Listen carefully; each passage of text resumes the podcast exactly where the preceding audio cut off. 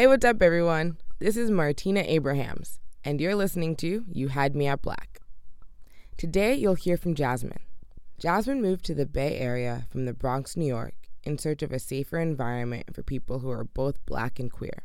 She quickly learned that while there are plenty of safe spaces for queer people in San Francisco or Oakland, people of color were often left out or marginalized. So she did something about it. Today, she brings us back to the very first party she threw and how she overcame transphobia to keep pushing and keep partying. Here's what happened. I want you to breathe all this in, breathe all this in.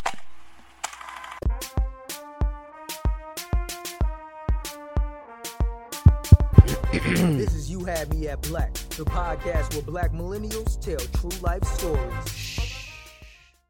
My story starts on Facebook. There was this rapper, Abdu Ali, who is queer and black and from Baltimore, who I was a big fan of. So they had this really low budget video with like a green screen background, like voguing to the song called Banji Bitch. I saw that video, I commented on it, and he replied to one of my comments. And ever since that, we were friends on Facebook. Then I move out to the Bay and have like a huge social media presence. And I guess Abdu Ali observed that. So I open my Facebook messages and I see Abdu Ali had messaged me and he's saying, you know, that he's coming out to Oakland. He sees that I'm out here and like really connected to the community and he wanted to come out here. I, you know, was immediately just like flabbergasted. Like, oh my God, like Abdu Ali is asking me something. I had a little bit of experience throwing parties, so I like immediately reached out to my friends. I was like, oh my God, like Abdu Ali is contacting me. I was like, we have to throw a party. We have to do this. We all got really excited, but you know, I don't think we realized all the work that would go into it also. So we're thinking of venues where like asking all these people, all these friends were getting turned down left and right. Some places might have been slightly transphobic or homophobic. We heard things like, oh, we already have a party like that here. And I'm like, what do you mean a party like that? like, what does that mean? And it was getting crunch time, so we were worried that we weren't gonna even find a venue. And then we decided to try to throw the party at this place, Qilombo, or Africa Town in West Oakland. It's like this black community center in the heart of West Oakland, and like it's kind of a big deal. And they were really all about it too. And we are just confirming everything.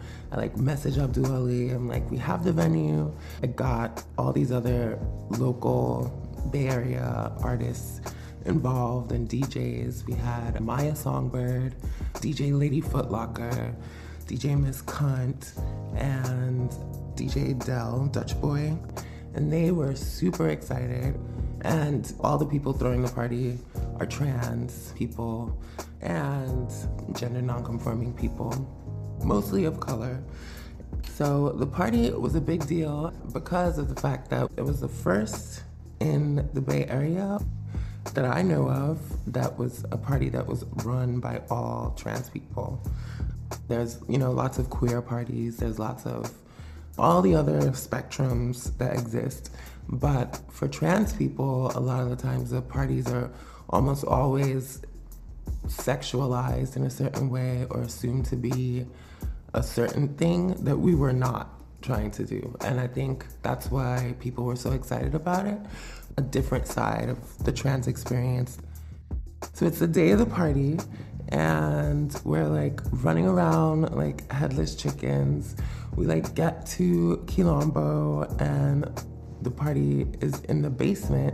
So we're down there and it smells. It's like really funky.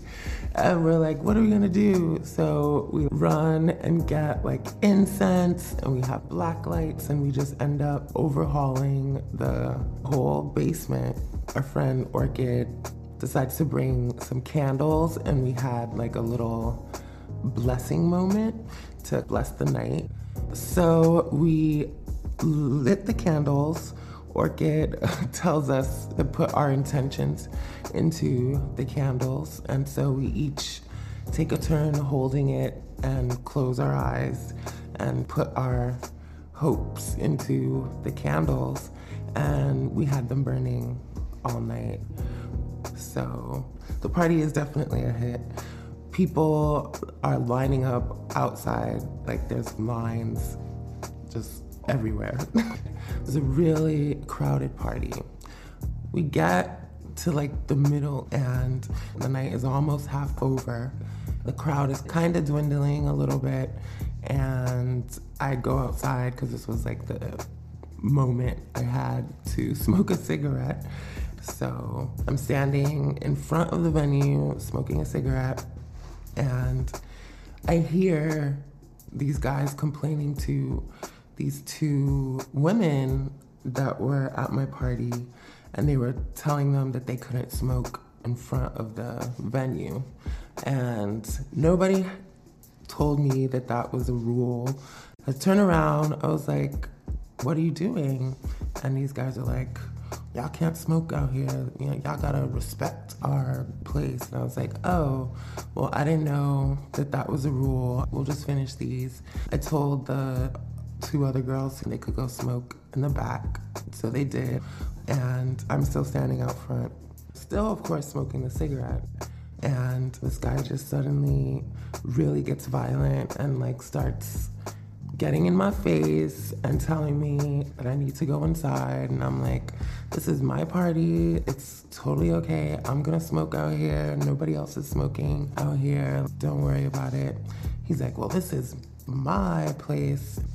And one thing led to another. And he hauled off and punched me in the face. So I'm appalled, and all these people saw this happen. So suddenly they come running over and get between he and I and crowd around us and trying to defend me. He hits me again, and I'm just like standing there, shocked. And then people end up pulling him away, and I'm standing there. I didn't immediately react. And so we go back inside. I was so, so busy and so consumed with the party that I didn't even really have time to process it.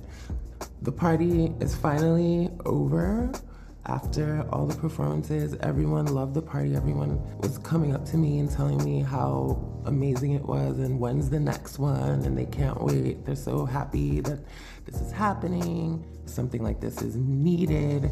Abdu was pleased.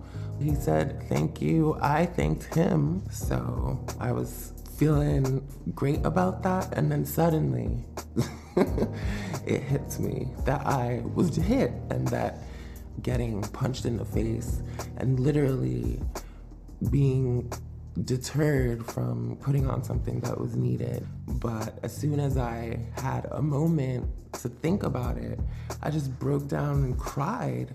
Just crying and yelling and crying and yelling about this situation. Frustrated that there's always a battle and struggle. I felt this place was messed up. I was like, I vowed never throwing another party here again. So two days later, I'm leaving from work in downtown Oakland to go meet up with some friends, and this man stops me in the street. He's like this older black man, and he's like, Aren't you that person who got punched in the face at Qilombo?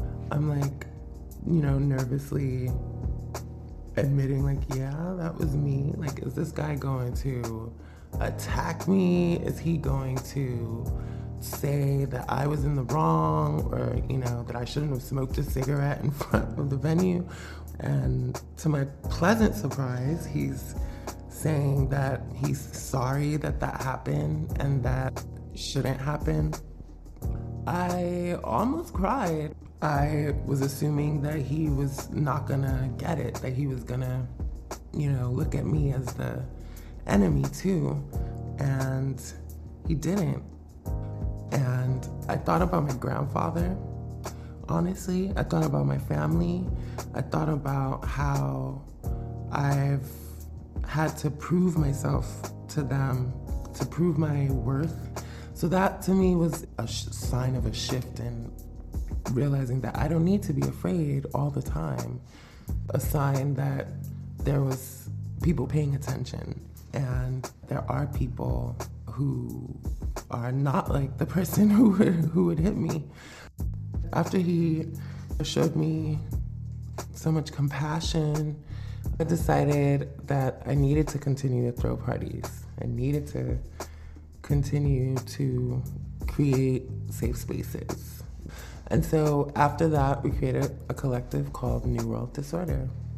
So, New World Disorder is a collective of mostly trans, gender nonconforming, and queer people, centering trans women of color specifically, and creating safe spaces to display our art, creativity, installations, music of our culture.